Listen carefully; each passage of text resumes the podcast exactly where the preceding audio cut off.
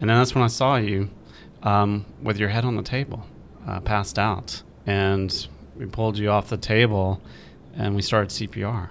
And then soon the life flight crew had made it up uh, from the elevator and then started helping us out. But uh, that's a memory I won't ever forget. That's just seeing you um, passed on the table, not knowing what's going to happen next. Listen to the full conversation this Thursday. It'll be available on the Apple Podcast app and the Voices of Duke Health website, www.listeningbooth.info.